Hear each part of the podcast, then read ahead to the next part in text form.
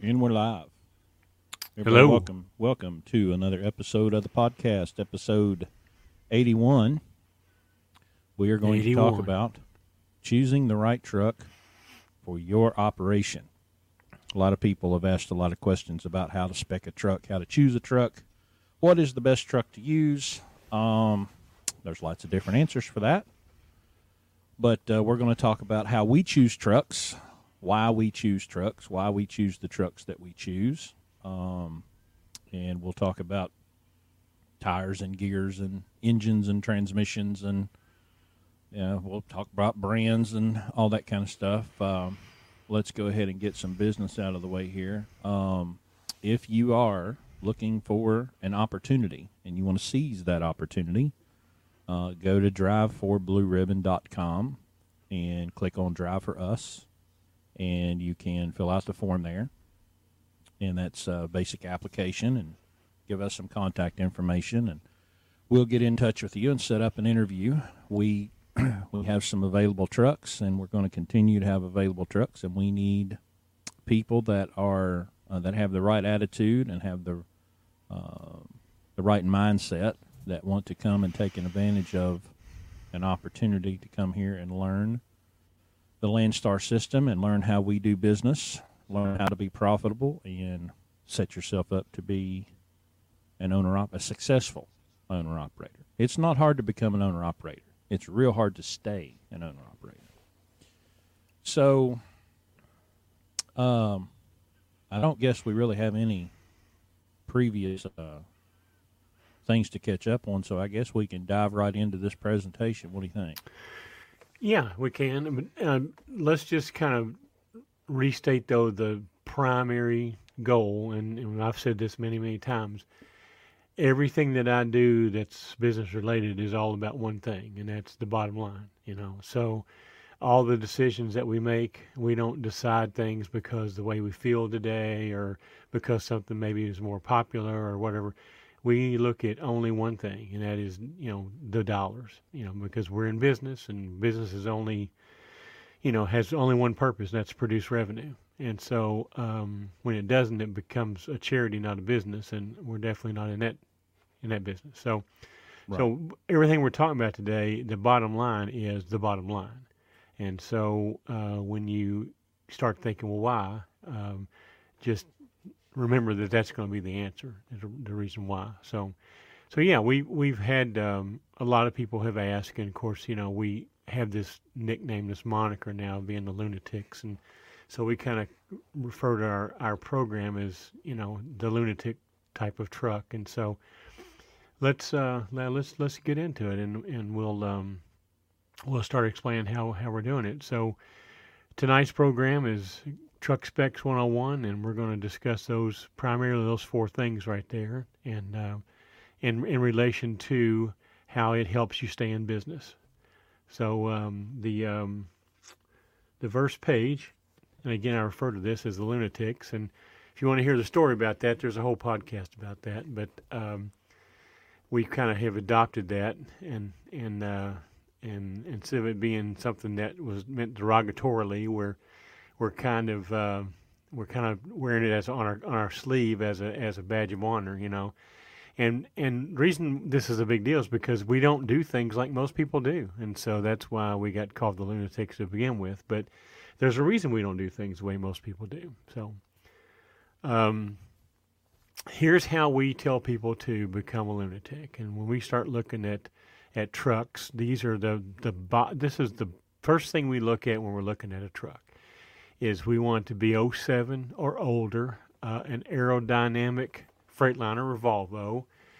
By aerodynamic, we mean typically not a classic or not a um, e- even the semi-aerodynamic, even even the um, oh help me, Chris, the uh, Con- uh, uh, Coronado, you know, would Right. Yeah. would would be you know would wouldn't be our first choice because again aerodynamics play a big part of it and then with speed limits what they are today and fuel costs what it is today people are driving faster. And the faster you drive the more aerodynamics play a role in things.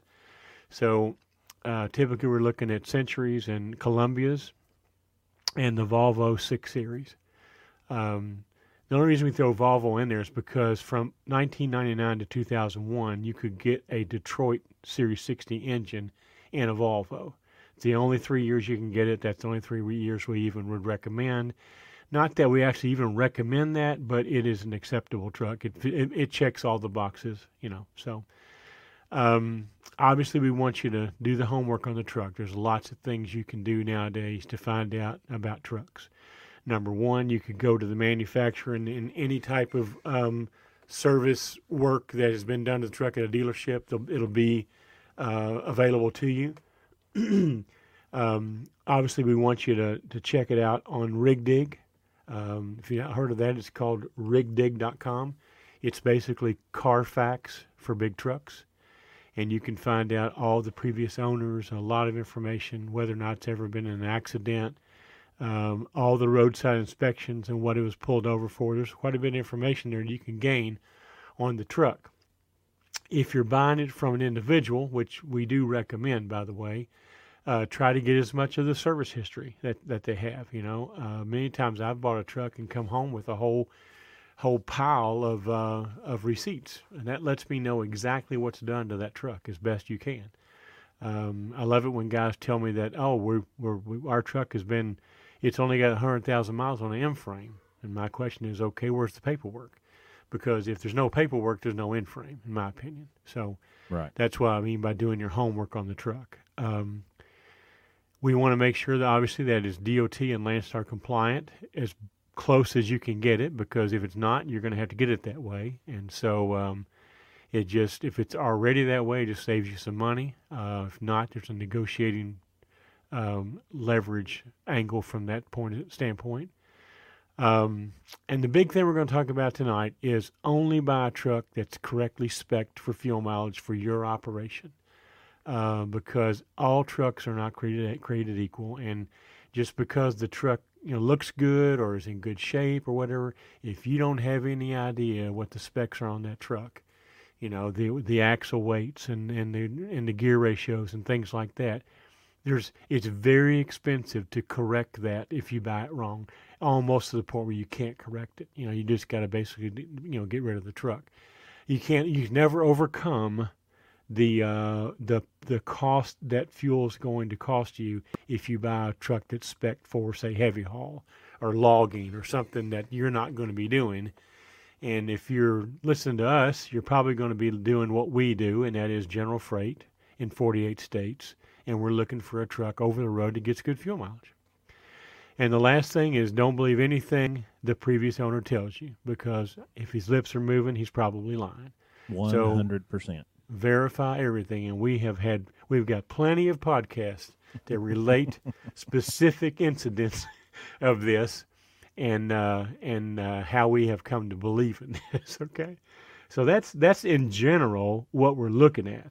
Okay um, the, this term lunatic and looking at our, our business model more, you know, more specifically, our idea of being in business is to minimize risk. And um, the best way to minimize minimize risk is to have no debt. So our suggestion is pay cash for your truck. Uh, with no truck payment, there's no pressure.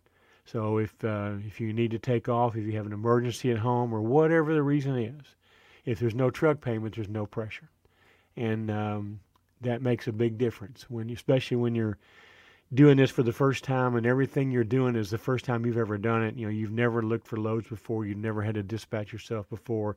You know, all these things you're going to do for the first time when you buy your first truck. Um, you know, pressure is already there. And then if you have a situation where like we had this year where the pandemic hits and rates go to hell in a handbasket, having no truck payment would kept a lot of people in business, and having a big truck payment put a lot of people out. Um, there's a very low entry barrier by buying the trucks that we recommend buying. Uh, we very much lower the risk because of that. You're not spending a bunch of money on a truck. Um, our business model lowers your cost per mile and your cost for doing business because there again, you're not spending a lot of money for a truck. Uh, because you don't have a high cost per mile, there's a lot more loads that you can choose from. Um, if your cost per mile is two dollars and fifty cents a mile, then you can't take that load, and, or you, if you do it, loses money. If your cost per mile is a dollar, then you can take almost any load on the load board and make money with it. Um, buying the trucks that we recommend uh, will lower your maintenance costs because we don't have the high maintenance problematic things like DPF and and after treatment systems and, and a lot of technology that's in trucks now that are, is expensive to maintain or repair when it goes down.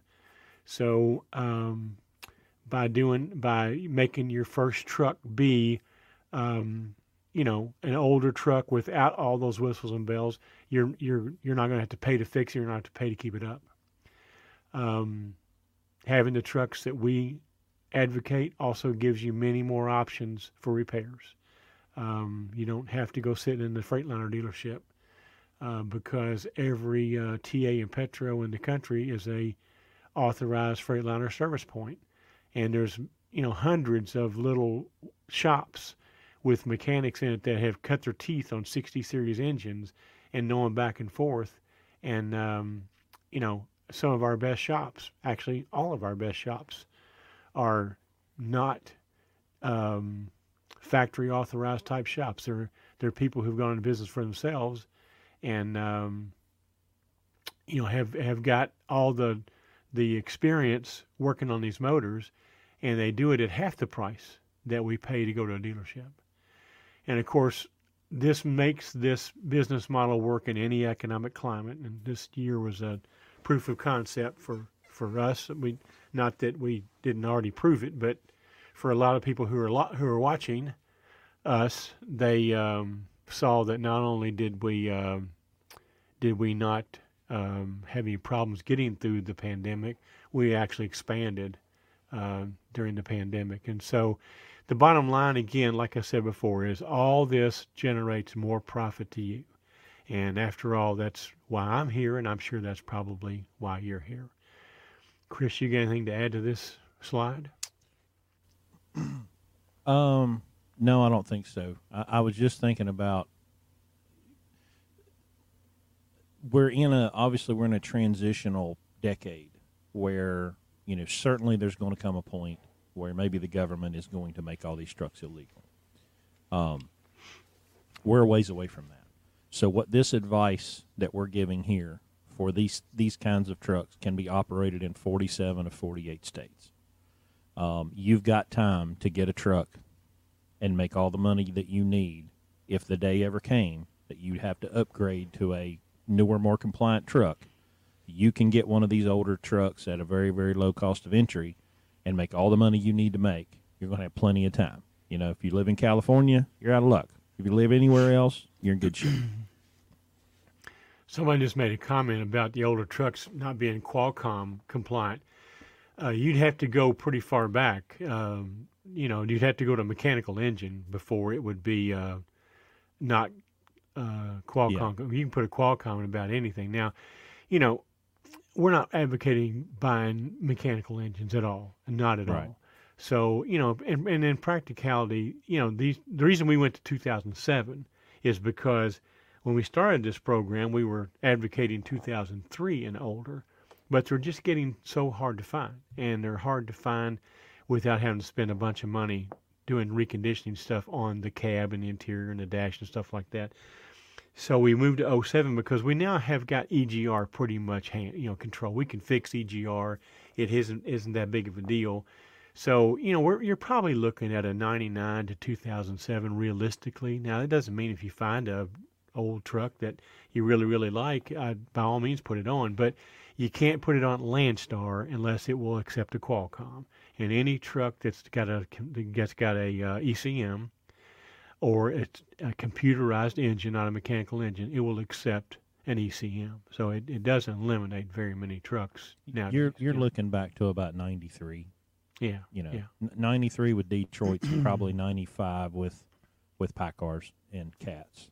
You know, but if if it has a uh, a diagnostic port with a six pin or a nine pin, it'll take a Qualcomm. Right. right. So not not a big not not a usually big problem. So anyway, thanks for that question there.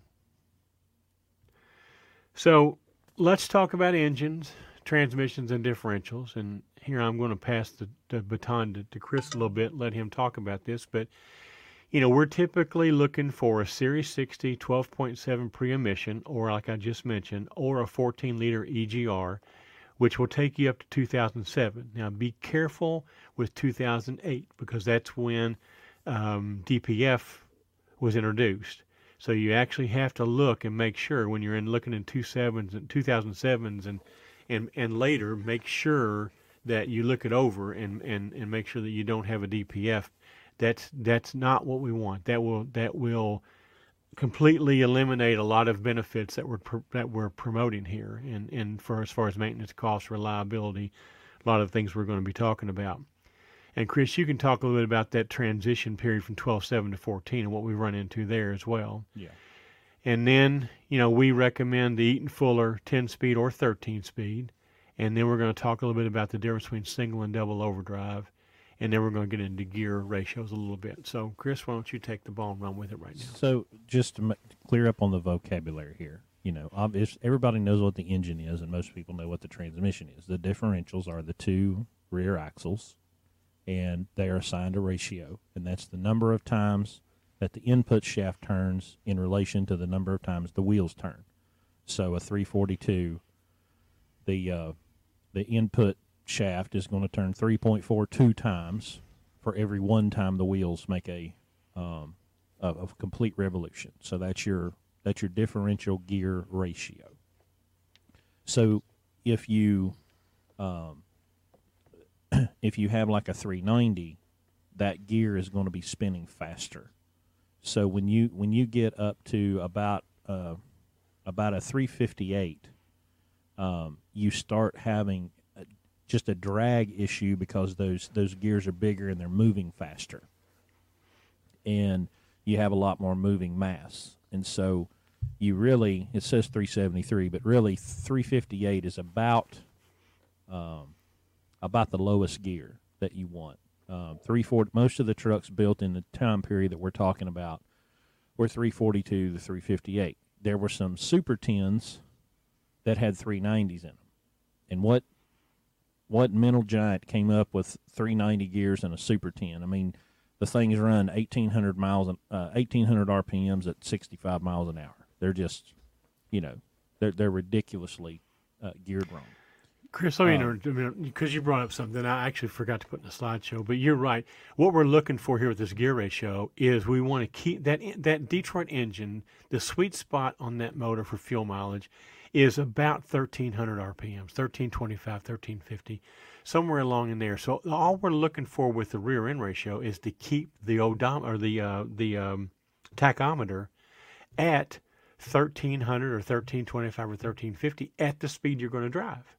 Mm-hmm. So the what happens here is if you get the wrong gear, you're going to be at 1500 RPMs riding 60 miles an hour and and and that's not where you want to be for fuel mileage. So again, everything about this thing is for fuel mileage and everything about fuel mileage is about saving money. But the reason we want the gears to, to be a certain number is so that we can keep that tachometer at your driving speed, you know, for example, a 342, typically that truck is, is geared to drive around 65 miles an hour. Okay, that's about where the sweet spot is on a 342. And Chris, on a 355, that's going to drop it down to about, about 58 or 62. I'm, I'm guessing mm-hmm. miles per about hour. 62, yeah. Yeah, yeah. So I mean, I just want to clarify that because I didn't put that in the slide. But we're looking. The goal here is to keep your RPMs at the sweet spot. Sorry, go ahead. So the and and for the sake of clarity, just you know, it does not help. You know, Larry's talking about the sweet spot. Well, the sweet spot, if you gear the truck to run 97 miles an hour at 1350, you're pushing so much air resistance. You know, th- th- this is all about balance. you're you're pushing wind, you're hauling weight, you're fighting gravity, you're fighting air, and this is all about max efficiency we need the engine to run. Um, we we got to we got to get from point A to point B in the most efficient and economical way possible. And you're fighting the laws of physics. You've got gravity trying to pull you through the asphalt. You've got air trying to push you backwards. Right. So we are trying to find um, uh, the the right uh, gear ratio, transmission setup, engine speed, so that everything is working. Go back at last slide. Um, to to make this run efficiently. So a 10 speed and a 13 speed, if you've never driven a 13, a 13 just gives you the ability to split the top gears on the high side. So that would be fifth, sixth, seventh, and eighth gears. You would get two gears in each hole and about 200, 225 RPM difference. And that just helps you when you're pulling a hill because you've all been pulling a hill on a 10 speed and you drop one gear and it's too much, but you try to upshift and it's not enough and it, you just need another gear in between. So the 13 speed is really about helping you stay in that sweet spot and find to get the truck moving at whatever speed you can get it moving. So pretty much all the transmissions are overdrives, meaning um, uh, you have you have a you have an input shaft in the transmission, right, that comes from the motor, and the motor is driving that input shaft. And you have an output shaft that goes out to the differentials, okay? Well, you need what the best thing is to have both of these to run at the exact same speed. That's called direct drive. One to one. Input, yeah, one to one. The input shaft is running the same num- number of RPM. So you have no other moving parts. You got the input shaft connected to the output shaft. You're running one to one. You're in direct drive, and you've got less moving mass in the transmission. Well, And there's such a thing as a direct drive transmission. right. And You I'm can buy a 10 speed direct drive. right. I'm getting it. Okay. So an overdrive allows you to go faster, but you're not one to one anymore. You've got other gears on the output side that are turning faster than this input shaft, and that just is more drag. That's more moving parts. So back in the in the 2000s, mainly it was Schneider that came out with a setup where they would have a 10 speed um, direct. So the lat tenth gear was one to one, and then they would put 264 rear ends, a really really high gear ratio in the back. But that was the most efficient because you were at one to one. You were in direct drive when you hit the top gear. So when fuel uh, spiked up a few years ago, there was some enterprising and creative owner operators that figured out how to put a double overdrive 13, a 13 double over, meaning it has two overdrives, not one. What that allowed them to do was change their rear gear ratio up to a 264, or a, I think a 279 maybe, but they would actually run the truck in 11th gear, right? So it's it's basically just about moving the gears and things around to get to that most efficient point where you could be in direct drive because 11th gear in a double overdrive is is direct. 11th is direct, 12th is overdrive, 13th is overdrive. So you could run the truck at say 62 miles an hour in direct drive in 11th gear with a really high gear ratio. Now, of course, you could put it in 13th and run 104, but that defeats the purpose. Um, but but it was all about trying to find this balance where it's all about everything in this is about balance balance with the engine balance with the transmission balance with the rear ends balance with the aerodynamic setup using air tabs using FlowBelow i mean these guys um, in the in the late you know the late 2000s uh, it's amazing what some of these guys did with their fuel mileage numbers and and what was really cool was when the fuel surcharge came in and we started getting paid for fuel. Well, these guys are getting really good fuel mileage. They're getting paid on the fuel. They're making money on the fuel surcharge, you know. So, um, but but we learned so much in that period of time about about engines, transmissions, and drive lines to make them to be as efficient as they could be, maximizing aerodynamics, all this other stuff. You know, uh, Larry's buddy Steve Crone is the master you know, got a what ten year track record of getting ten miles of the gallon Mm-hmm. with a international. isn't it? It's an international. Mhm, International. mhm. Um, so that's the basics. Now we're gonna we're gonna start getting into why, you know, and and and we've just talked about it. It's all about fuel because fuel's our number one expense. Um, but we just learned so much in the last ten years. Um, frankly, we learned stuff that the OEMs couldn't give us. You know, why didn't uh, why didn't the OEMs figure this stuff out? It was us. It was us out here in the market that figured out how to do this stuff and we just started taking what the OEMs gave us and moving it around and, and making it work. So let's go ahead to the next slide. so why do we do this? Well, it's so you can do that without doing this. And if you're listening to this, there's a picture of a guy with a big bag of money, so you can have the money, and the other picture is somebody putting dollar bills in somebody else's hand. Uh, usually, usually the fuel stops hand. Right. Petro, TA, Flying J, you, you're giving so much money to people that you hate. I mean, I, I, I don't know many drivers I've ever run into that just love truck stops. You know, they're a, they're necessity, and we're glad they're there. But you know, I I do not like giving them money that I could be sending to the house. And Larry has this great analogy. Well, I'm gonna have you do it. I want you to do your thing about um, keeping money that you save versus how you know working harder to make more money versus working hard to save money and, and how uh, and how that goes. Well, okay. So, in business, there's only two ways to improve your income. You can either have more sales or have more money coming in, or you can cut out what you spend. In other words, you can increase revenue or you can lower expenses, one or the other. now, a lot of people will think that increasing your revenue is the best way to do it. And there's certainly nothing wrong with that. If you can increase your revenue, by all means, do it. Now, in the trucking world, that typically means driving more miles. Um, we don't recommend that, but even at Landstar, it's getting more per, you know, the a higher rate per load. And and both of those are, are fine. That is one way of raising your revenue. But here's the thing that most people don't realize is that there is a cost associated with that additional revenue.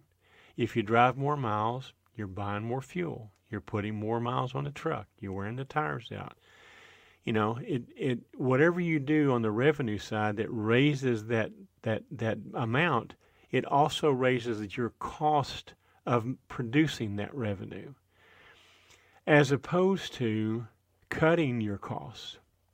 Because if you cut your costs, well, let's put it this way.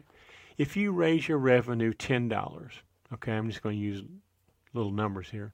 If you raise your revenue $10, you know, you're only going to realize what your profit is on that $10 additional revenue. Let's just say your cost is 40%. So now you're only going to get $6 of that $10 of work that you did extra to keep. But let's look at it from the other standpoint. Let's fig- let's say you could cut your cost $10, okay? By whatever means, however you can do it. We're going to give you a lot of ideas tonight. But if you if you cut your cost $10, guess what? You get to keep $10. So, depending on your cost of sale, you may have to do twice as much in additional revenue or more.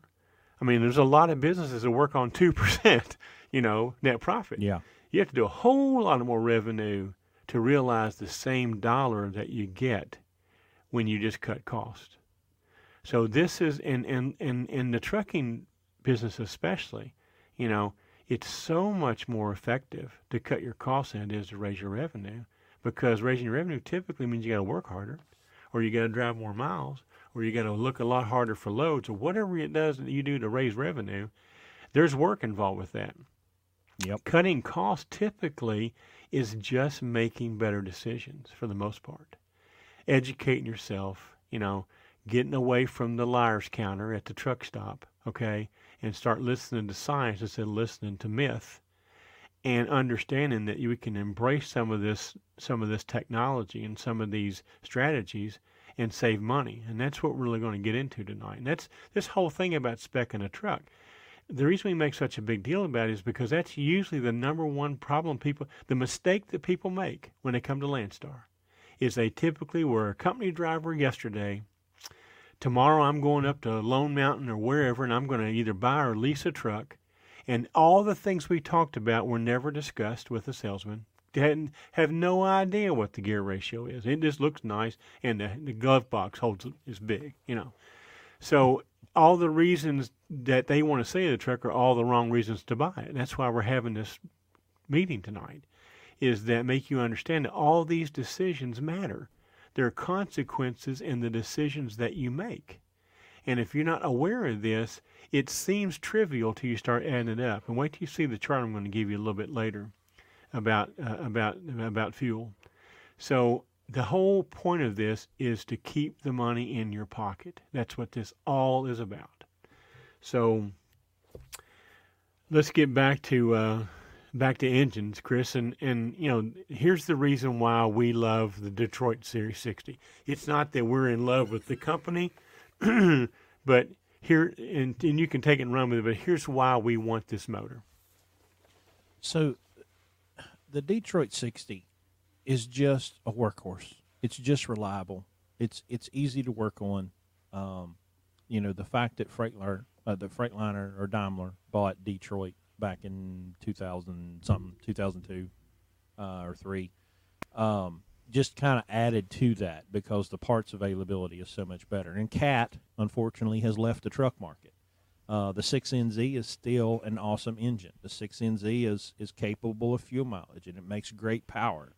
Um, the the Cummins N14 is a is a fantastic engine, um, incredibly reliable. But dollar for dollar, the Detroit just is, uh, you know, it doesn't make the most power. You know, you're not going to go up the hill faster than the guy beside you with that yellow motor. But that's not the point. The point here is to get from A to B in the most economical way possible, spending the least amount of money. Well, if you're going up that hill at 80 miles an hour, rolling coal out the smokestacks, that's money. Every time you see a big puff of black smoke coming out of a tailpipe, that is money going out the at the tailpipe, and that you know, and and either, well, I'm not, I'm not there. Um, they don't have emissions or after treatment systems. Uh, now there are side note in 2008 uh, when there are there are Series 60s I think up through 2010 that do have DPFs on. But if you stick with two, 2007 and older, they're not going to have a DPF. They're easy. They're super easy to work on. Parts are easily found. Parts are low cost comparatively speaking to cats and uh, I don't have as much experience with Cummins. Uh, our, our new uh, mechanic we've been working with, he loves the N14, so we may be, I don't know, we'll, we we may do some experimenting there. Uh, they can be repaired at service centers, not dealers, not dealerships, and they can be modified to get excellent fuel mileage. They're just a good motor, you know. It, they're just, um, you know, I've driven Detroit's most of my career. I've I've driven the the cats and the six NZs, and I and I love them. I love that power. Uh, but I but I'm here to make money. I'm here to um, to, to to go out and make as much money as I can with the least amount of input possible and get home to my family. What's our well, you know, and, and here's again to, to, restate this. You know, it, it's not that we have a love affair with Detroit or whatever, but here this this motor has been around for a long, long time. Yep. And uh, and and again, remember, we're trying to make we're minimizing risk here. Okay, we're tr- we're teaching guys how to go out and buy their first truck, and you know the the the the thing that you need to worry about when you decide to go into business and buying a truck will put you into business immediately is how to stay in business. And expensive parts expensive repairs having to stand having to spend a week in a dealership will put you out of business in a in a heartbeat. And uh, most people who fail at Landstar fail because of a major breakdown okay? They spent too much money for the truck. Now they haven't got any money to spend on a repair and they didn't have any money to put on maintenance.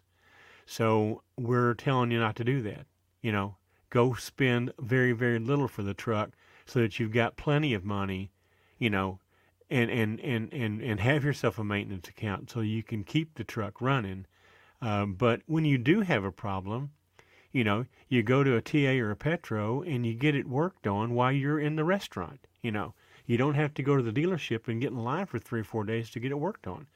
There's a lot of, you know, I've been to many, many, many truck stops or TAs and Petros, and when they find out you've got an older motor, they, there's the guys want to run out the out the parking lot and help you because they want to work on that truck, as opposed to that other thing inside there that they can't figure out what's wrong with it. And they've got 14 computers hooked to it, and nobody can tell why it's doing what it's doing. You know, Yep. so um, it it just it, it you're you're going to spend less money. You're going to be in the shop less. You're going to have if you do have to find a part. You know, look, we have a Volvo. We have actually have two that are uh, have Detroit engines, and um, the uh, you know we, we buy the Detroit stuff. It's just regular parts. You know, occasionally we have to buy a Volvo part, and Chris just tell them what it costs. Oh, you know, the, the same part that would be on a Freightliner, if it's on a Volvo, it's three or four times the expense. You know, Well, here, here's one for you. We at an ABS, um, like just a little pigtail, you know, just a, a wiring harness. Um, it was eighteen hundred dollars for like a six foot wiring harness for a Volvo. Now I ended up finding a kind of a hillbilly solution that cost fifty dollars from straight from Bendix or from WABCO. But um, God Almighty, I mean these Volvos, I you know, I the Volvo is certainly an option, but I, I would, you know, a Volvo with a Detroit checks all the boxes, but after having to pay the parts bill, unless you know a guy somewhere, uh, I can't recommend them because Lord have mercy, those Volvo parts are ridiculous. the the reason they're attractive is because you know Volvo people always talk about how Freightliners shake and the dashes fall apart and stuff like that. You know, the the Volvo with the Detroit engine gives you a probably a superior cab in terms of fit and finish and, and that sort of thing. Uh, and it still gives you all these reliability things we're looking at for the motor. So that's the reason the Volvo fits in this program. Um, uh, it does probably give you a better quality uh, vehicle as far as the, the, the cab is concerned. And then you still have all the advantage of having the Detroit motor. So that's the only reason that we're even even putting it in the, Yeah. in the category. So go ahead, Chris. So, uh, just another note on transmissions and differentials. Um, you know, you, you have to you have to choose the stuff specific on the segment of the industry where you plan on running your truck. We spec for general freight in uh, 47 states. Um, Well, no, we have Alaska. well, yeah, but I'm not going up there. Uh, But the same spec that we spec down here will go there. So Right, that's true. um, but but it's all about fuel mileage. You know, uh, obviously, if you're running heavy haul and you got 17 axles on the ground and you're making twelve dollars a mile, you're not all that fired up about fuel mileage. You know, but that's not what we're doing. We're pulling a van. Uh, we're running general freight in you know the lower 48 minus California, and we're just trying to get fuel mileage. You know, and so you just you just have to, you know, you can't get fired up looking at pictures of a truck, and oh, that looks nice. Okay, what the next question is? What's the gear ratio? What's the transmission? What's the wheelbase? You know, I know it looks cool to have 17 feet between the back of the tractor and the and the front of the trailer, but that is probably two miles to the gallon worth of of of air uh, resistance and aerodynamic loss. I love these ads on Facebook where they're advertising a used truck. And they'll put all this stuff on there, you know, uh, replace the starter. It's got a new starter, a new alternator, but they don't have nowhere in there is the uh, is the gear ratio. Nowhere in a there is whether you know exactly, you know. And I'll, I'll no, and, and let me clarify one other thing, okay? A 2004 and later truck is an emission truck because Correct. they put EGR on the truck in 04. And EGR, it was the very first, you know, um, entrance entry into the emissions uh, on, on on trucks. So you'll if you read a, an ad in, in Facebook for a used truck or anywhere for that matter, and they talk about being anything later than 04 being non-emission or pre-emission, that's incorrect because it's going to be EGR from 04 to 07. And then the what they think are emissions, or as a DPF, starts in 08. But let me tell you why that's important, okay? Because if it's got if if you buy an 04, 05, 06, 07, and it was it came in life, it was born in life with it with EGR, which it will be, and it's not EGR when you buy it. Go back and listen to one of our episodes about what that costs to repair that, okay? So uh, I always ask that question. The first question I ask when I'm looking at a truck in that range: Has the EGR been deleted? And, if, And it has been, run if it has been, pass. Okay, hard Pass. pass. Run pass. Okay, and we'll we'll talk about this again sometime. But deleting an EGR in most cases is going to preliminarily hurt that motor because of the way they delete it. And um, it's We ten to fifteen thousand dollars to fix. Eh, Exactly. Well, that's to un- un- undelete it. To fix it, it's even more expensive than that if you end up with a cracked head or a cracked cylinder or whatever like that because of the fact they did it wrong. So, well, let me give you a little secret here. Okay, people all, sometimes always ask me, "What is the secret? What's the secret to how you do business?" Well, I'm gonna I'm gonna tell you the secret right now. If you understand this, that besides the cost of you, fuel is your number one cost. Now, I know that's a big surprise. We, I've never said that before, I'm sure, that fuel is your number one cost. Tongue in cheek here. hmm But um, remember, fuel is your number one cost. It's also the easiest thing to um, affect because most of the time it's all about decisions. Last time we talked about buying fuel and what the effect that has on your bottom line if you don't pay attention to how you buy fuel. Tonight we're going to talk about another decision.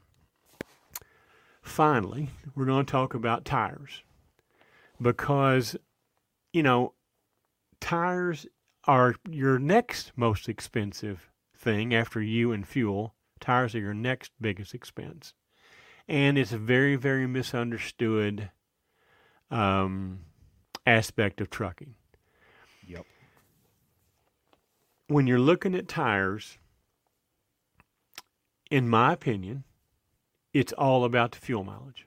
And if you've been around me long enough, you understand that fuel mileage is all about the dollars. Okay?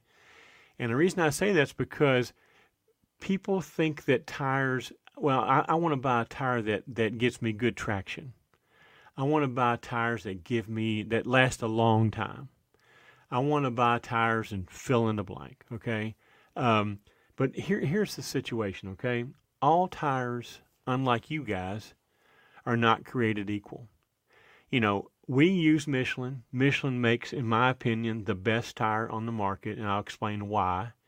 Um, and again, it's it's quantifiable. It's not that I like Michelin or anything like that. I can quantify the the the fact that for money saving purposes, and I'm going to give you exactly how I do this. It it can't be beat, in my opinion.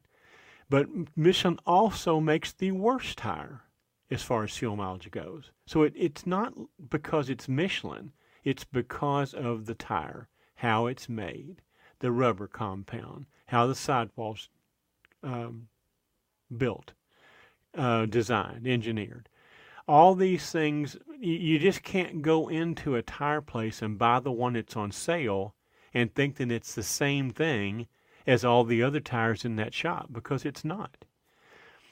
Here, let me give you an example of making the wrong decision and what it costs you, okay? Let's look at the cost savings benefits by getting improved fuel mileage, okay? If truck one gets five miles per gallon, there's four different examples there five, six, seven, and eight. Each of those trucks gets five, six, seven, or eight, and fuel is 275 a gallon, which is about what it is right now. And you drive an annual, if you drive 100,000 miles a year, Truck one will spend $55,000 a year on fuel. Truck two will save $6,500 a year because of the one mile per gallon better fuel mileage. Truck 3 saves $15,000 a year because of the two miles per gallon fuel improvement. Truck 4 saves $20,000 a year because of the three miles per gallon fuel improvement. Now, why do I point this out? Tires have a lot to say, have, have a lot to do with your fuel mileage. All tires are not created equal. I'm going to introduce you to a concept tonight of called low rolling resistance. Now, you've probably looked at those tires or heard of them, and you um, you, you you you think, well, yeah, but those tires cost a lot more. Okay, you know, you you price a um, a, a a high a low rolling resistance uh, Michelin tire, let's say a drive tire, for your for your dual situation, your tandem situation, they're going to be about 650 bucks a tire. You know, now I'm not counting any kind of Landstar discount. I'm just talking about general.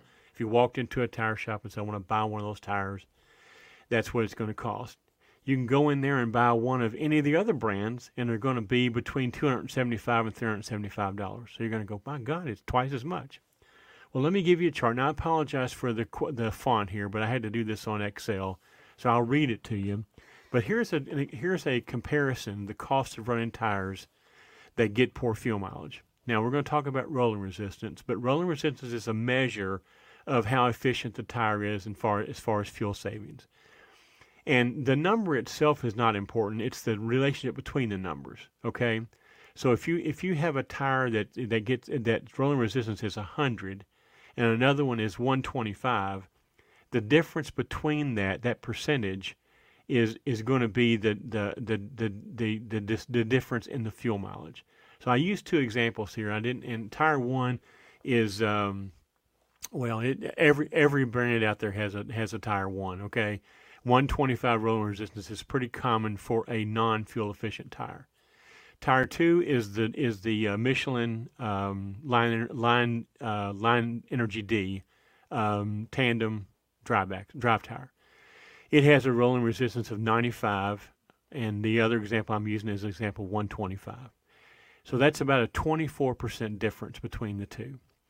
So the upfront cost of the of the um, tire one is $375.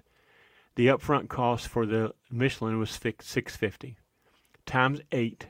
That's $3,000 for the non rolling high, the non low rolling resistance tire, and 5200 for the low rolling resistance tire. Now, if you're getting six miles per gallon in the truck with the with the um, with I'm just going to call them poor tires to, to keep having to say all those words, and you switch to a low rolling resistance tire because the numbers between 95 and 125, you're going to see if, if everything stayed the same, you hauled the same freight, did the same everything the same, you'll see a, a an improvement in your miles per gallon from six to 7.4 and at the annual miles driven of 100,000 miles and fuel being what it is, the first year cost of those tires that you bought that were poor rolling resistance was $48,633.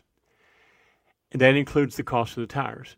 Every year after that, those tires are costing you $45,833 to operate in fuel versus the low rolling resistance tire that costs you $37,000 the first year because of the fuel savings, including the price of the tire.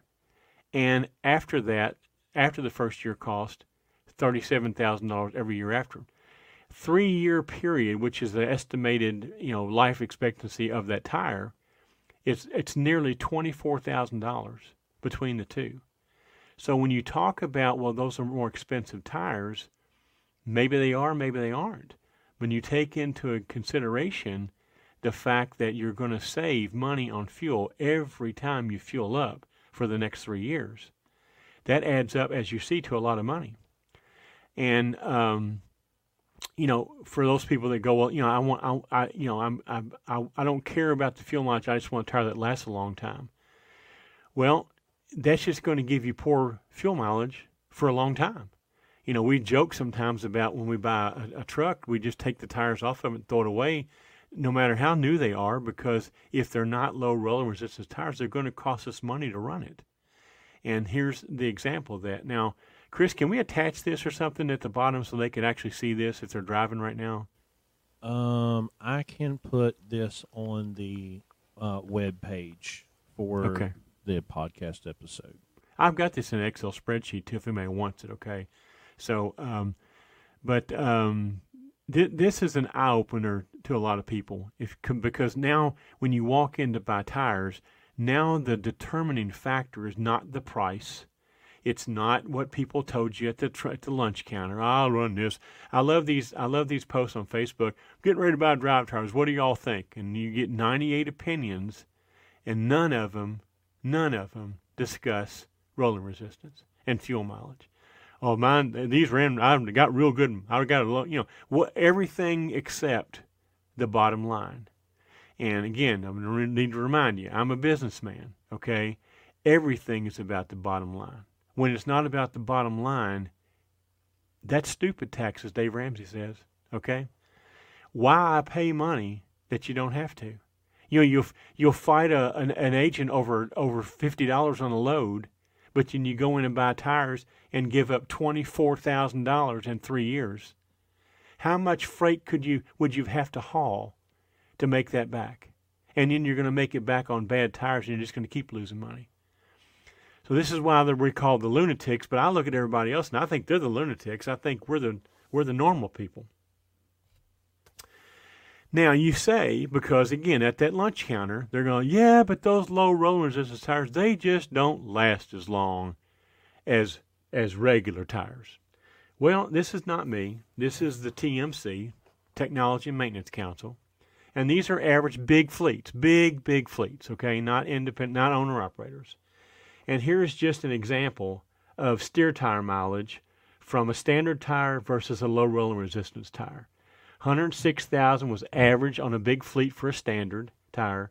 114,000 for a low rolling resistance. Now I will tell you right now, steer tires on our trucks get about 275 to 300,000 miles. Okay, and we'll talk about why in a minute. So you got to remember these are Swift drivers and you know that kind of person. Okay. Drive tire mileage gets a little more complicated because you got to talk about singles versus du- du- duals. But here's the chart: a um, a single axle or a, or a um, well, let's leave single axle out. Let's just talk about tandem axle because none of you guys are driving singles, I'm sure. So let's talk about tandem axle. We'll start with the blue one in the middle. Tandem axle, a- axle standard tires, 203,000 mi- uh, miles lifetime. Tandem axle low roll- rolling resistance, 212. And tandem axle wide base singles, 218. Now, you probably know that we advocate the wide base single for a lot of reasons, and we'll get into some of them a little bit later. But um, so th- this myth that they don't last as long as standard tires is just not true. And um again, this is the proof that with big fleets, with not probably great drivers and certainly very very poor maintenance, how many of those guys actually check their tire pressure and even do even take care of the tires? So if this Right. had been on owner operators who take care of the trucks, it'd be a big big difference. We get on average about 400 450,000 miles out of a set of uh, of wide base singles is what we get. So underinflation kills tires. Okay? Underinflation kills tires. One of the reasons I don't like duals is because that inside tire is going to always be underinflated because it's very, very hard to check and very, very hard to keep aired up. If I was going to run duals, I'd definitely run cat's eyes on them so that I've got a common air pressure between the two tires. And that way I don't have to worry about the inside tire being underinflated and the outside tire not. You guys would all be really, really, really uh, better off if you would go look up Mike Beckett, MD Alignment. He's got two books on tires and on alignments. The books, I think, together are $25. You owe it to yourself if you're an owner or operator to understand and learn about tires. That's the best investment you'll ever make as far as understanding, the, especially this inflation thing. Okay? What we do is we use tire pressure monitors on all of our trucks, on all of our tires, so the driver from the driver's seat can always see what the what the inflation is. Uh, we have um, we have alarms set that when the tire gets five pounds less than what we think is ideal, it will signal to the driver. Um, it also re- registers the heat that's in the tire, and you'll learn that heat is a good indicator of a potential problem. Um, obviously, low inflation is an indicator of a potential problem. You know, you can find out you've got a problem before you blow the tire out, and uh, and it doesn't require you to have to go around and stick the tire. You know all the time, hundred percent of the time, you know exactly what your tire situation is. This uh, tire pressure monitor set is about four hundred dollars. I want to say, uh, not that expensive, four or five hundred dollars, uh, but one tire, pay for this. You know. Yep and and the life you know, the the reason our tires last so long is because number one we keep we balance them um, we we keep the truck aligned properly and we keep the truck the tires inflated properly. Now we'll tell you right now that you, uh, overinflation will improve your fuel mileage. If you understand friction and, and the dynamic of that sidewall flex the more air you put in that tire the stiffer that sidewall is going to be, the better your fuel mileage is going to be. And um, I won't get into all the politics around that right now, but if you'll read those books by Mike Beckett, uh, you'll find out that um, our whole industry is trained wrong. You go into a place that sells tires and they freak out because you want to put 120 psi in your tires and they, they want to tell you how it's going to blow up and all this sort of stuff. If you understand how this works, the 120 that you see on the side of the tire, it's a rec- it's a recommended tire pressure at, at, at, at certain load levels. That's not the maximum tire pressure by any means. Mike Beckett is a worldwide authority. Every tire manufacturer in the world that has a problem calls him in to analyze the problem. And he says, look at the, the, the recommended tire pressure on the side of the tire and add 10 pounds to it and that's you know we I've done this since 2009 and uh, we don't have tire problems. We don't have blown out tires. We seldom have a tire problem. We inflate our singles to 140 if we can get it. You know we have settled for 125 most of the time because of morons that we deal with in these shops. But if we had a way of getting to a compressor that's what we would run.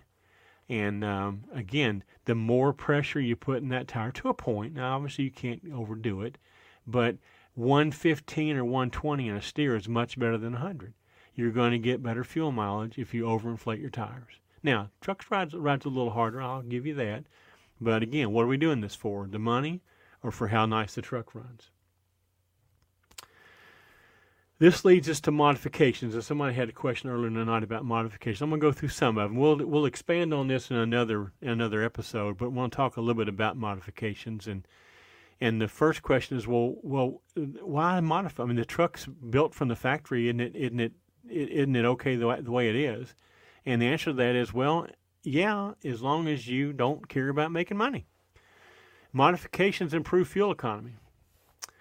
In case I hadn't told you earlier, fuel is the biggest expense in operating a truck. I don't think you've ever mentioned. I don't think I, that's a new thing, a new concept. Just for, let's learn that.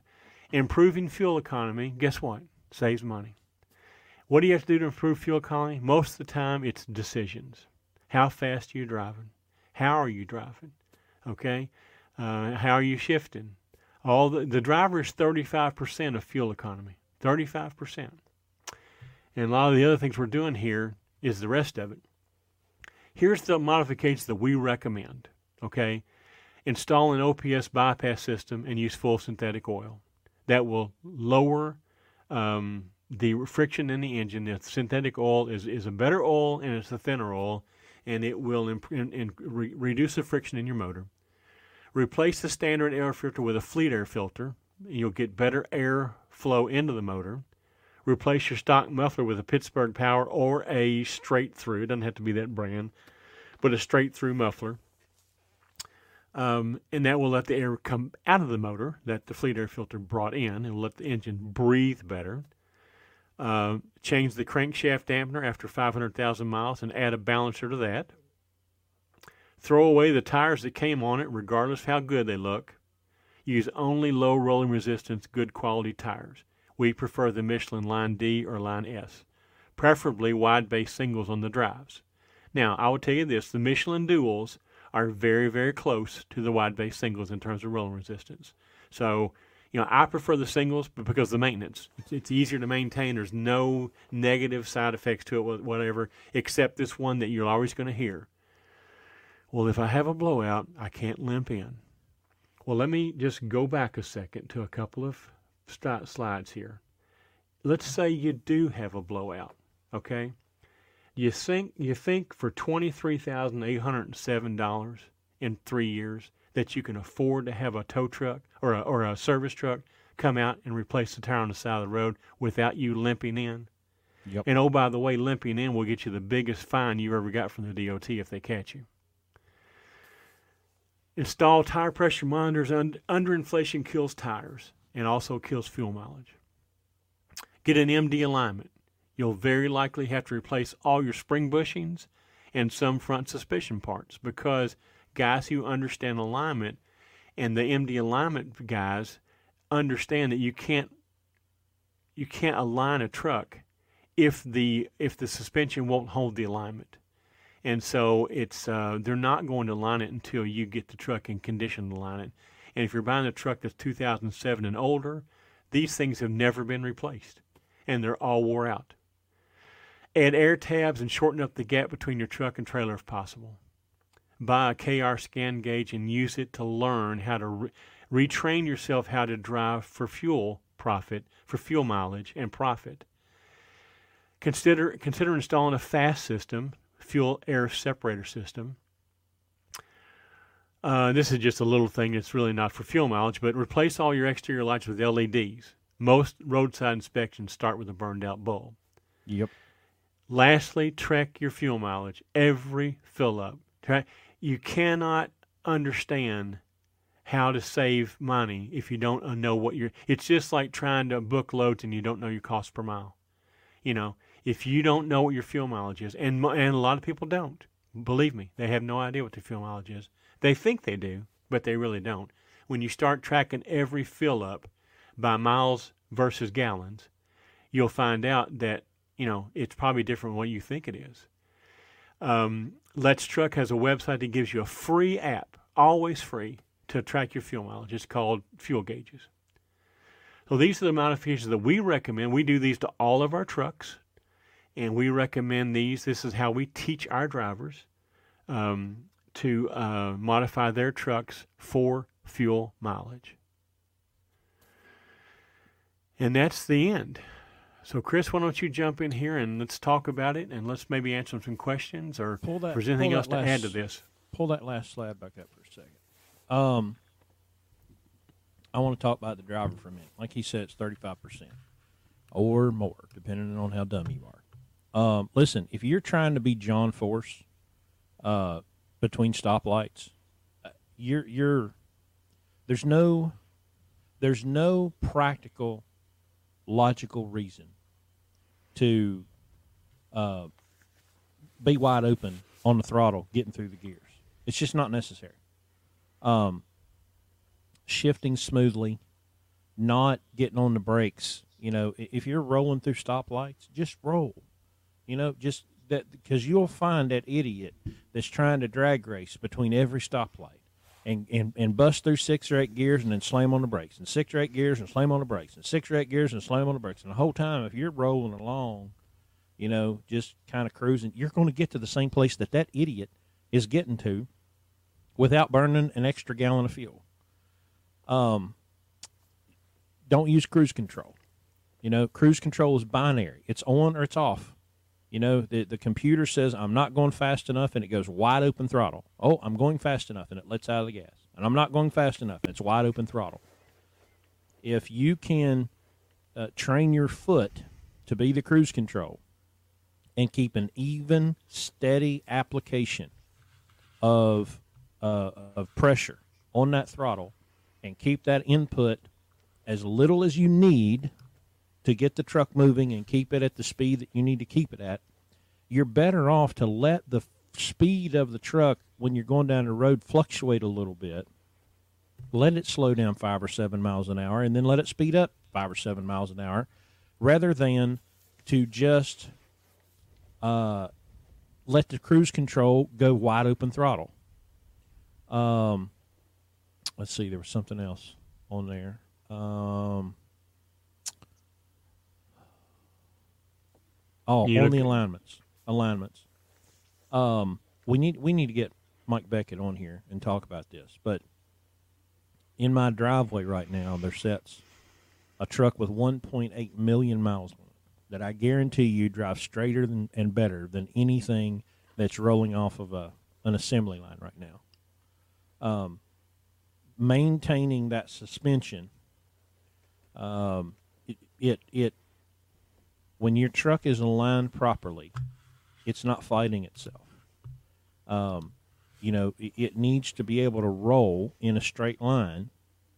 There are enough other forces at work uh, air resistance, gravity, weight. Uh, you don't need your axles pointing in the wrong direction uh, and, and causing even more drag because the, the, the less drag you have, whether it's aerodynamic or mechanical, the better fuel mileage you're going to get. And they're a whole lot nicer to drive when they drive straight that you're not wore out trying to hold the damn thing in the road because it won't drive in a straight line. Well, and and and that also is going to. I mean, irregular tire wear will prematurely, obviously, ruin a tire. And there, it's again, we're talking about cost here. So you go spend 350 bucks and have an MD alignment done. And if they, if you need bushings, you put the bushings in it. Okay.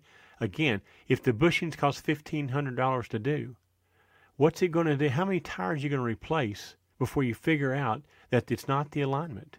You know, how many times have we seen that? I'll just put, I've aligned it, and I put tires on, and it's still wearing them out in front. You know, I do it again. It must be the time we switch brands. You know, no, it's not that. It's it, first of all, the alignment was done improperly. Okay, it wasn't aligned as you drive. It was aligned up on on turn plates where the pressure's been taken off the truck, and that's not how you drive it down the road. So therefore, the alignment is is not proper.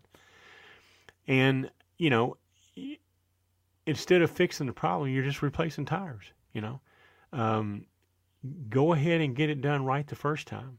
Spend the money, do it right, and then you're not replacing tires. You know, this truck he's talking about is the truck that I bought. It's got 1.8 million miles on it. The average life on those tires is nearly 300,000 miles for the steers and over 450 for the for the drives. Uh, but it and I've had it lined maybe twice, and it's a 2007 model. Okay, so it it's um, you know it's money well spent. It's money well spent. How much weight does Super Single save? It saves on average. Uh, I saw that number a while ago. It's um, Is it four, four. Well, let me let me look. That's a hundred it. pounds per position, I think. No, it's more than that. I had it. Okay, a um, a wide base is a hundred. It's 181 pounds per tire. A low profile is 250 pounds per pair. Okay, so it's going to be basically 70 pounds per position. So four positions, 280 pounds is the difference. Um, as far as weight goes. See, But that, in my opinion, is not the reason to do it. I mean, yeah, you can you can haul a little bit more freight. Of course, if that was on your trailers, it would also double that. You know, uh, but like us, we don't have a trailer. We don't control our trailers, so we can't we can't do that. But it's um, again, it's it's the, it's the rolling resistance and the fuel. line. And the biggest thing for me for the singles is um, is the maintenance. You know, not having to deal with that inside tire. You know, and I can't. There's not any. You know, people go, yeah, but they drive different. No, they don't. We put Chris had never driven one in 22 years till he came here, and now he could. You ask him, he, could, he can't tell the difference. That's just that's Not a bit. That's just bullshit. You know, so uh, easier to maintain, much easier to maintain, and that I uh, 100% agree with. and and better fuel mileage. Both of those do this right here. Save money. Both of them. What are your trucks getting for fuel miles? Well, keep in mind we're a training fleet here. We can make the truck do what it wants. We got to make the driver do what it takes. So that's what our challenge is. Okay. Uh, our you know our trucks are very much capable. Look, well, I, when I drove my truck, I got nine mi- nine miles a gallon. I drove it pulling Landstar freight, heavy freight, and got eight and a half, eight three easy. Okay, now I put another driver in, and he gets seven. So that's why I say it's all. Most of this is about the driver. Once we spec the truck right and do the modification, now it's up to the driver. So our task here is teaching drivers how to retrain themselves. We use the scan gauge to do that with. And uh, it's a process because you know guys have been driving for a long time. They have habits. They like to do things. For, they like to stop at the same truck stop over and over again, even though fuel's not. You know, we have a constant you know challenge here to make people understand that this is about business. This is about dollars and cents. And it's not about habits. And it's not about, you know, how you, when you were driving for a company and you weren't writing the checks, you drive a lot different than when you start pulling the checkbook out. I had a, I'll give you a little quick story. It's not really about fuel mileage, but, you know, if, if I had a driver that that that and the air conditioner work on his truck, well, it wouldn't be about 30 minutes before he'd throw the keys over in the field and be telling me where to pick his truck up. I've actually been threatened by that by the guy next to me right now. But um, I sold it. Uh, I sold one of my drivers a truck a few years ago, and I talked to him like a I don't know a few months later, and the air conditioner had gone out. Well, I talked to him again like a year later, and the air conditioner still was still out, had never been fixed. Now, he wouldn't have driven for me 30 minutes with no air conditioner. But because it was his truck now and his checkbook that was going to have to fix that air conditioner, he drove it for a year. May still be driving it, I don't know, without fixing an air conditioner. So that tells you that when it's your money, you act differently. Well, yep. when you buy a truck and you come to Landstar or you become an owner operator and you go into business, guess what? It's your checkbook. It matters. It mattered when you were a company driver. It's just nobody gives a shit. Okay? It certainly matters when it's your checkbook. Yep. So all the things we're telling you about here will will set your truck up to get fuel, good fuel mileage, but that's not automatic. You still have to. Driver is thirty five percent. There's nothing else that we do that equals thirty five. I mean, all of it together might, but there's no one single thing that you can do to that truck that gets thirty five percent better fuel mileage, except retrain the driver. So all right, here's here's a question I, I you know to turn you loose on this. what qualifying questions do you use on a tire shop to see if they're not? Well, it's pretty easy actually. All you have to first thing you could do is walk in and ask them if you can we will you will you air my singles up to 140. That pretty much will tell you right there. Okay, but uh, it, it, you know, this is this is hard for me because I can't understand it. I don't understand why you could be in business and be ignorant. But I have found very, very, very few tire shops that aren't ignorant. Very few, very few, and yep. it's because there, you know, again, there's no training there. One, Joe trained Bill, and Bill trained Bob, and Bob trained, and it's that it's that phone game, you know. What Joe told Bill now has been magnified, amplified, changed 14 times, and and you know, it, it it's there's no there's no factual knowledge there, you know. We we our guys, once we have trained them, they know more about tires than the tire shops do. You know, now yep. we have to convince them of that because they think that they can go over there and just sacrifice themselves, sur- surrender their truck and themselves to the shop, and they'll be treated professionally. And it's like, no, no, you won't. You know, um, you, you know, we we use we use counteract balancing beads. There's not a time when I can't, I don't have to call the shop and remind them to not use the wrong valve stem in it because they they they even sell the damn things and don't know to use them. it's true. Yeah, you know, what, they'll they'll they'll, they'll bust a tire down and all the beads will go everywhere and they'll put a tire right back on with that snot around the around the the rim edge and the next morning the tire will be flat because that snot's full of little beads because they didn't take the time to clean the bead off and get all the old beads out of it. And when you put the new beads in, they're all stuck to the to the bead of the the, the bead of the rim of the tire. It's it's not. It it's it's pathetic. It's pathetic. You have to go in there and you have to almost say, "Look, I'm paying the bill here. some bitch. Okay? We're going to do this the way I want to do it. And if that doesn't suit you, just let me know right now so I can go on down the road. Okay? And I hate to say that, but that's exactly how you have to be. Y'all, we had a tire shop, a professional tire shop. They don't do anything but tires. A shop that Larry's had a multi year relationship with that took the tire balancing beads. Yes. They just threw they just threw the package and they didn't uh, they didn't even open the package. Well, let me qualify They that. just There- threw- let me qualify that. There's two packages. The outer package is to ship it in, to, to handle it in. right. There's an inner package that the beads are in that you do throw in the tire, but you don't throw the outer package in there. Okay? Yeah. And go ahead with your story. I'm sorry. So we we busted a steer tire down on one of the trucks. I don't even remember now.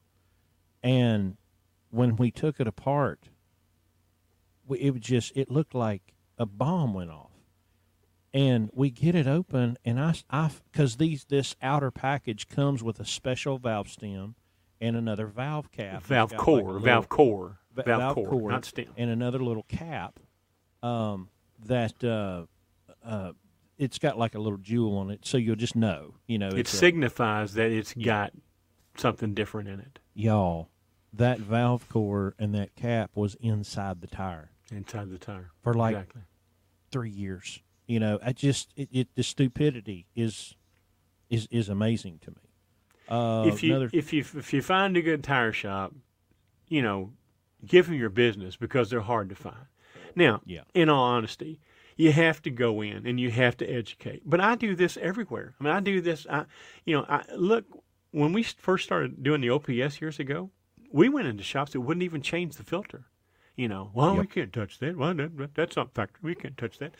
So you you know you have to go in and you have to be you can't be an asshole like I'm being right now. You know, you, I mean you have to you have to have that in your back pocket. You have to pull that out if it needs to be.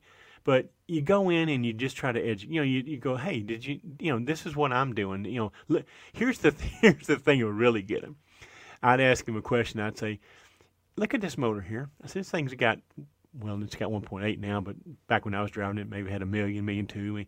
I'd say this thing's got like 1.3 million miles on it. How many oil changes do you think it's ever had? And they start scratching their head and like, well, I don't know, probably 200. You know, I'm going. Would you believe if I told you three? Well, now I've got their attention. Okay. Mhm. Now I know shit they don't. Okay. Now they're listening. I'm going. Well, let me explain to you how, and I show them. Well, now they open up. You know, they're going. Well, wait a minute. This guy might knows what he's talking about. Then when I say, hey, you know, I really need you to put 135 in these in these singles for me. Well, I don't know if our compressor will go up that high. Well, how about you give me all your compressor will do? Would you do that for me? Yeah, I'll, do that. You know, so you just have to warm up to. You have to build that rela- You know, I have to use that term all the time.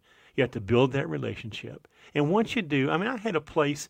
I had a place that I went to all the time. I, I found out what you know when the, you know when you when you go into a shop and they have air hoses, air tools, the little quick connects that hook the tire the, the tools up to the air. Those aren't standard. There's like three or four different brands of those or different types of them. I would I found out what brand they were, and I went and bought my own, and I had all my own tire stuff, you know. So I could go in there and hook up their hose and air up my tires with their hose with my stuff. And um, but that's the relationship that I built with that shop, you know. And so, but that that this is the, I mean this is the same in anything, anything you do. You just have to go in there. You have to find somebody that will listen to you, will work with you. Um, and unfortunately, it's easier to train the technicians than it is the sales guys. The sales guys, they're totally lost. You know, you if you go into a tire shop now, well, today might be a little different, but when I was driving, you asked the rollers, and they couldn't tell you what. They, first of all, they couldn't tell you what it meant. Second of all, they couldn't really tell you what it was. And by the way, let me tell you something. If you want to compare rolling resistance, just Google Michelin rolling resistance comparison chart, anything like that, and it will take you to a chart where you can put in the tires that you're looking at and you can compare it to four other different tires, okay? And it'll tell you exactly what the rolling resistance is on those tires. That's where I got that chart that I did earlier tonight. I took a, the Michelin tire that we use and I looked at four different other brands and they were all about the same. They're all about 122, 125 rolling resistance where the tire we use was 95. So, um, and it's the brands that you know you, hear you know the Bridgestone ML720, the you know all the the tires that everybody says they use and they're good tires. The the Yokohama 517, I think it is. You know, supposedly the the best tires that the other manufacturers make. So, uh, but if you want, if you're curious, go in there and put look at your tires, put them in there, and then pick the Michelin uh, Line D if you're duals or, or, or X1 Line D if you're singles, and just compare them, and you'll see.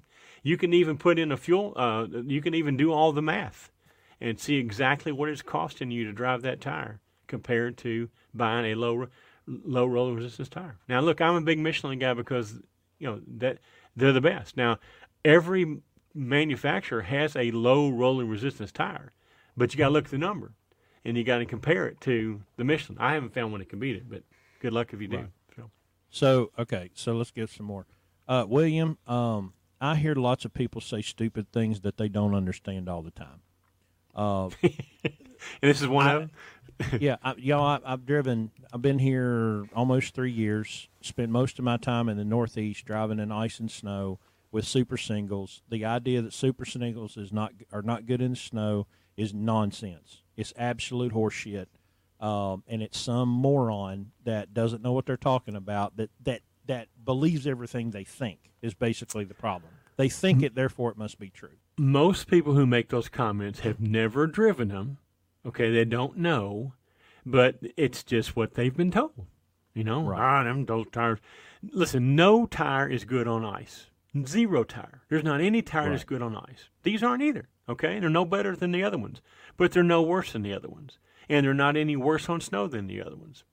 If you look at the tire, if the imprint that the tire makes on a super single versus a set of duals, just compare the compare the surface that touches the ground, and you'll see how stupid that comment is. Um, how often do you do an alignment? Well, we do an alignment. Uh, we do a good MD alignment once, which comes with a complete suspension inspection, and then you do the repairs to the suspension. You get the suspension solid. Um, and you know, uh, what's what what's the old truck, the 215? How many alignments has it had in 1.8 million? Two, two. Well, I mean, the one that I had when I bought it, but I've done two. Yeah. Um, I'm so getting ready to put new torque rods on it, and it might need an alignment after that. But there's no indication so far on that Here, here's how often you do an it. alignment. Here's how often you do an alignment.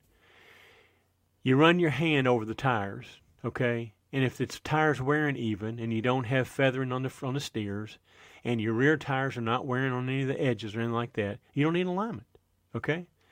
Tires will tell you. The, here's another thing you do: don't go put new tires on, then go get aligned. That's not what you want to do. The the tires will tell the story to a good alignment guy about what's wrong with the truck. So go get it aligned on the old tires to an MD alignment shop. And by the way, the one we're going to tell you about, there's two. Actually, we'll tell you about three. My best, my favorite, the one I've always gone to is Chad Hone in Kansas City. He's at TNE um, Tire Shop. He doesn't work there. He uses that shop to do his alignments in. That's, in my opinion, the number one. Well, the number one guy's Mike Beckett up in Des Moines, but he's probably not. You're probably going to have a hard time getting in there. Chad Home would be the guy I would recommend. We've also got a guy. Who's the guy that you dealt with up in Ohio? What's his name? um, JR Mobile Truck Alignment in Chair in Ohio and Southern Yeah. Ohio. And then- southeastern Ohio. And then for you Landstar guys, we've got a fellow BCO who is doing these MD alignments down in Jacksonville area. His name is Rocky Rockefeller, North Florida um, alignment MD. Just just Yeah. you can go to mdalignment.com and you can put in a there's a map and you can go in there and there all the stores are there. Well, they're not stores; they're individuals. But um, you know, get yourself a good MD alignment, and you don't have to unless, unless your tires are wearing. You don't have to do it again. Not reason. and you can tell again buy Mike Beckett's books and learn how to feel your tires. Learn, understand what's making it do what it's doing, and then you'll you'll you'll see that it's not it's not something that you have to routinely do. You get an alignment on there, it's it's going to stay until you start wearing parts or having some problem. You know, so So we pretty much covered this a minute ago, but basically, uh, I had don't know the Yokohamas answer on my that. truck. Uh, Yokohama makes a really good tire. Uh, they make a good low, low road resistance tire. I don't recognize that number right there because I, I'm just don't I, I don't look for anything except Michelin's. I would say if you if I were you, go to that Michelin, uh, Google Michelin rolling resistance comparison chart, okay, and it'll come up, and you can put that tire in there, and it'll tell you, you know. So, um, twelve speed automatic. we we we uh, what's what's in this what's in this Kenworth? I don't know. I don't know. I think it's I, a ten speed. I'm not a We fan. We don't have any. I'm not a fan because again, it's to me it's risky. They're expensive Yeah. to work on. You know, we're talking about look, if if if you've got one and it works for you, that by all means, God bless you. Okay, but if we're advising somebody to go buy a truck, if I'm buying a truck and I see it's an automatic, I just walk away. An- I don't- the rest the of it doesn't matter. Doesn't the, matter. The trucks that we're looking at from 2000 to 2007, if it if it has an automatic, it's an absolute pass. There's absolutely, Absolutely. no way. Yeah. It's Uh, just not no. the good. Th- it's not the best thing for your first truck. You know, it introduces a whole lot more complexity and risk than you need. And understand when you're going into business for the very first time, you're buying, you're buying your very first truck. Your one major repair of going out of business, and that automatic transmission can very likely be that repair. And Yeah. those aren't cheap to fix, especially in that time frame. No. Uh, average cost MD alignment. The alignment's 350 bucks typically. Uh, the, the the parts it just depends. Now, if you had to put all the bushings in, and I mean you could put tie rod ends, and you might have to put kingpins. That's going to vary, you know. Uh, I will tell you this: if you go to an MD alignment shop, they typically have the right tools to do it in about a fraction of the time that most shops will do it. Um, give an example, Chris, about you know if you have to beat those bushings in there by hand, it takes several hours to do it. They've got this thing called the Tiger tool that'll put it in there in like 30 minutes. You know, so you're not paying all that labor. You know, um, they've also got. I would, if if I was if I was going if I had a truck that had never had an MD alignment, I would go in there with a budget of, of say twenty five hundred dollars. You're probably not going to spend that much, but I would have a budget of twenty five hundred dollars available to me for suspension work. It could be, you know, because if you've got to do kingpins, tie rod ends, and bushings, spring bushings, you know, I think we paid fifteen hundred bucks for spring bushings. Uh, what was the kingpins? I don't remember the pins. Probably a thousand bucks. about that. Yeah, yeah, Yeah. So I mean, it you know it there. Just know this: if an MD alignment guy inspects your suspension, it's going to need work. Period. It, you're you're not going. You're very very unlikely to go in there and them tell you that it's good. You know they're they're going to find stuff wrong. Um, But he won't align not- it, and he won't charge you the three hundred fifty dollars until you get it fixed. Right. So, So, the it's not- best way to do it is find an MD alignment guy and pay him, you know, the fifty or seventy-five bucks or whatever to inspect your truck, check all your wheel bearings, check your bushings, check your torque rods, check your. Uh, uh, they'll they'll check everything. You know, they they go around all all corners of the truck. They check all the wheel bearings, um, all the suspension parts, and then you know you'll pay them something for that, uh, but they'll usually you know take that off of your bill if you come back. You know, so if you're just trying to, you know, roll past Chad in Kansas City, call him and set it up. He'll inspect the truck, let you know what it needs. If you don't have time to do it, then come back in a week or two, and and then they'll get you straightened up. Uh, when when you're go see Chad, be sure be sure and tell him who sent you. Okay. yeah, I, I, I have I, I try to keep him happy. Sometimes I need him to help me out, you know. So, yeah. But uh, he's a good guy. Uh, he listen. How many people call you the day after you get work done and ask you how your truck's running, how your truck's driving? You know, I went to Chad way, way, way back, and he lined my truck. Next day, I get a phone call. I'm like, oh, hell, did my check not go through or something or whatever? he goes, hey, I'm just checking to make sure your truck is driving straight. I mean, how many people do that? You know. So that's the kind Yep. of guy you're dealing with, and um, there ain't no better, none better. Um, the other thing we haven't talked about is wheel bearing adjustment. That's a very, very common problem. If you're wearing inside edge on steers or on drives, it's very likely a loose wheel bearing. Most wheel bearings are not adjusted properly. And you go to these MD alignment guys, they got this thing called Doctor bearing. Was that what it's called? Or uh, Doctor Preload. Doctor preload. and they will fix that problem for you because again, most people do not know how to properly adjust wheel bearings. And and again, you're gonna wear the tires out because the wheel bearings are loose, not because your alignment's out. It's because your wheel bearings aren't right. You know, so So do you ever worry about mileage on the frames?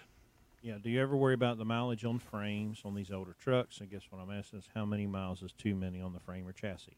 It's a good Um, question. That's a good question. If it ain't rusted and got holes in it, it's good to go. We look at them. We've not really ever found one yet that was a problem. Um, but um, that I mean that's something you definitely need to look at. But I mean that, that's just a visual inspection. Is really you know every you know I get that question a lot. Well, how many miles is too many miles? Well, I, I don't. I mean unless the frame breaks in half, everything else can be fixed. And I guess the frame can be fixed too, for that matter. But um, Yep. you know, uh, I mean, everything on the. I mean, we can we we can put we can rebuild the motor and get another million miles out of the motor. Everything else, look, I got 1.8 million on this truck I, that I drove forever. It's still got the original transmission. I've only put one clutch in it, and I weighed 0.8 million miles. Um, both the rear ends had to be worked on, you know, but 1.8 million miles. Okay, so the engine, by the way, has not been touched except for we put head gaskets on them, and and lately, just in the last two or three months. So uh, don't let the miles scare you. Okay, that is that that stuff can be fixed. All right, it's not a big deal. You know. And this truck is a testament. You know, I, I've been driving a different truck here lately, and um, I drove that truck home. I brought it home with me the other night, and I'm just amazed. I mean, that y'all, there's there's trucks with brand new transmissions that aren't as tight uh, as this truck with 1.8 million miles on it, and it's a testament to what happens with a truck when you take care of it. When you address the proper maintenance and you and you keep the fluids changed and and you don't abuse it um, i mean it's you you could walk around this truck uh, and not believe in a million years that it's got almost 2 million miles on it because it's been taken care of. I used to get all these compliments at the fuel stop. They go, "Wow, that's an how what year is that truck?" And of course, it's a Columbia, so it's got you know it it it, it's got to be a certain age and over. And I tell them, they go, "Man, that doesn't look like you know." Um, you know that that truck, the paint's not dead on it because I washed it every you know month or so. You know, even for a 2007, the paint's not dead. You know, No. um, but it you know again, it's probably now had maybe five oil changes, maybe I, I don't maybe four. I'm not sure. Um, it's had a FASS on it ever since I've owned it for almost you know. So I mean, the, the injectors are original, 1.8 million miles on original injectors. Um, of course, we do oil samples every 25,000 miles, and we don't have anything that tells us to change the oil. The only times I ever changed the oil in it was because I wanted to try a different brand just to see if it made a difference. You know, me being the fuel mileage guy that we are. Um, so all these modifications we're talking about, they are for fuel mileage, but they also look what they do for the maintenance of the truck. You know, I mean, people freak out and they think you you don't change your oil. That's you're probably killing your motor. Well, prove it. How many motors got 1.8 million miles out there yeah that did change the oil every, every 15,000 miles? right So make make that argument with me. uh, jay winger asked do you have a recommended list of books audio books for your possible future drivers looking to be mentored um, we need to put together a list and put it on the website Um, I would recommend there's a book by Marc Levinson called The Box How the Shipping Container um, Made the World Economy Bigger, Small. I can't remember the exact title, but it's called The Box. It's about shipping containers by Marc Levinson.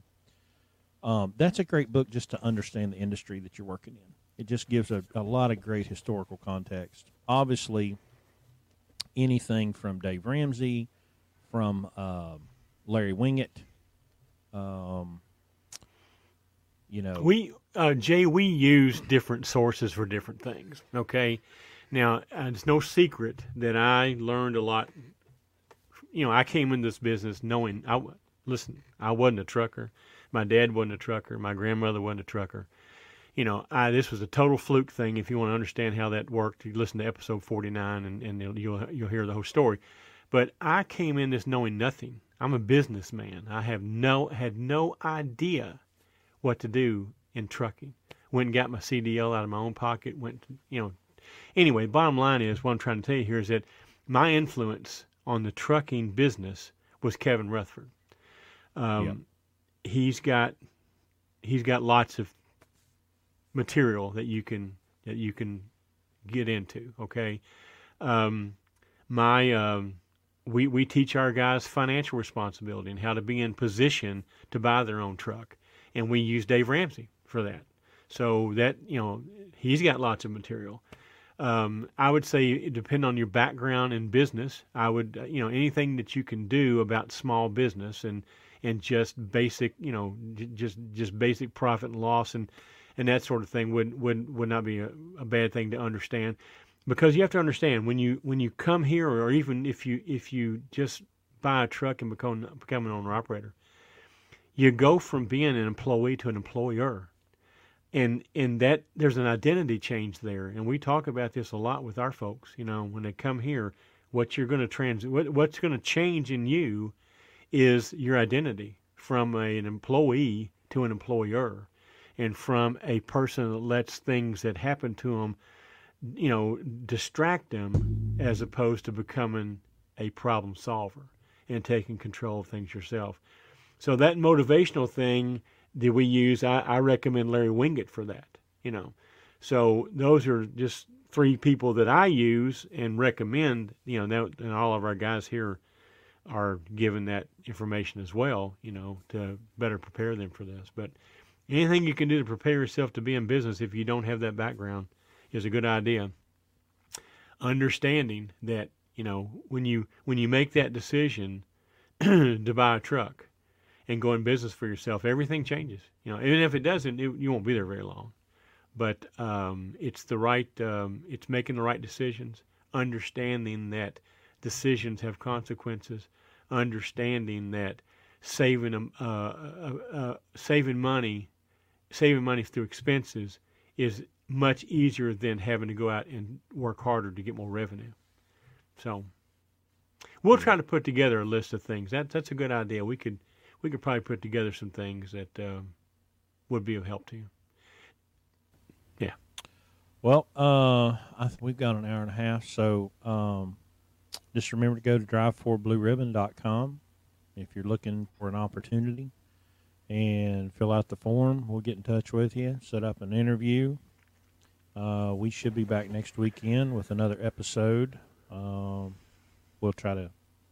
I don't know if we've. I don't. I don't guess if we've got picked up what we're going to talk about next week, but I'm sure it'll be riveting and thought provoking. If you have any Uh, suggestions, email us and let us know what you'd like Yeah. to hear. That's what Yeah, this one came yeah, from. We uh, had several emails asking us to, to do this. So, um, wha- um, yeah, yeah, that's uh, So yeah, that's great. This was fun. I hope I hope it helped you guys. And uh, you know, just remember, you know, it's it's not about how the truck looks. It's all about the money. Understand that it's all about the and the money stops. Everything stops, guys. Okay. Yep. You know, uh, how many sob stories do you read every day? You know, in YouTube and Facebook about guys going bankrupt and all these things that happen. That's avoidable. That's all. That's all based on decisions. Poor decisions or good decisions. All I'm trying to do here is teach you how to think about making good decisions, not stupid decisions, not decisions about things that don't matter and overlooking the things that do. That's really what I'm trying to do here, guys. So, Yep. anyway, thanks for listening and um, see you next time. Yep. Until next time, we'll see you later.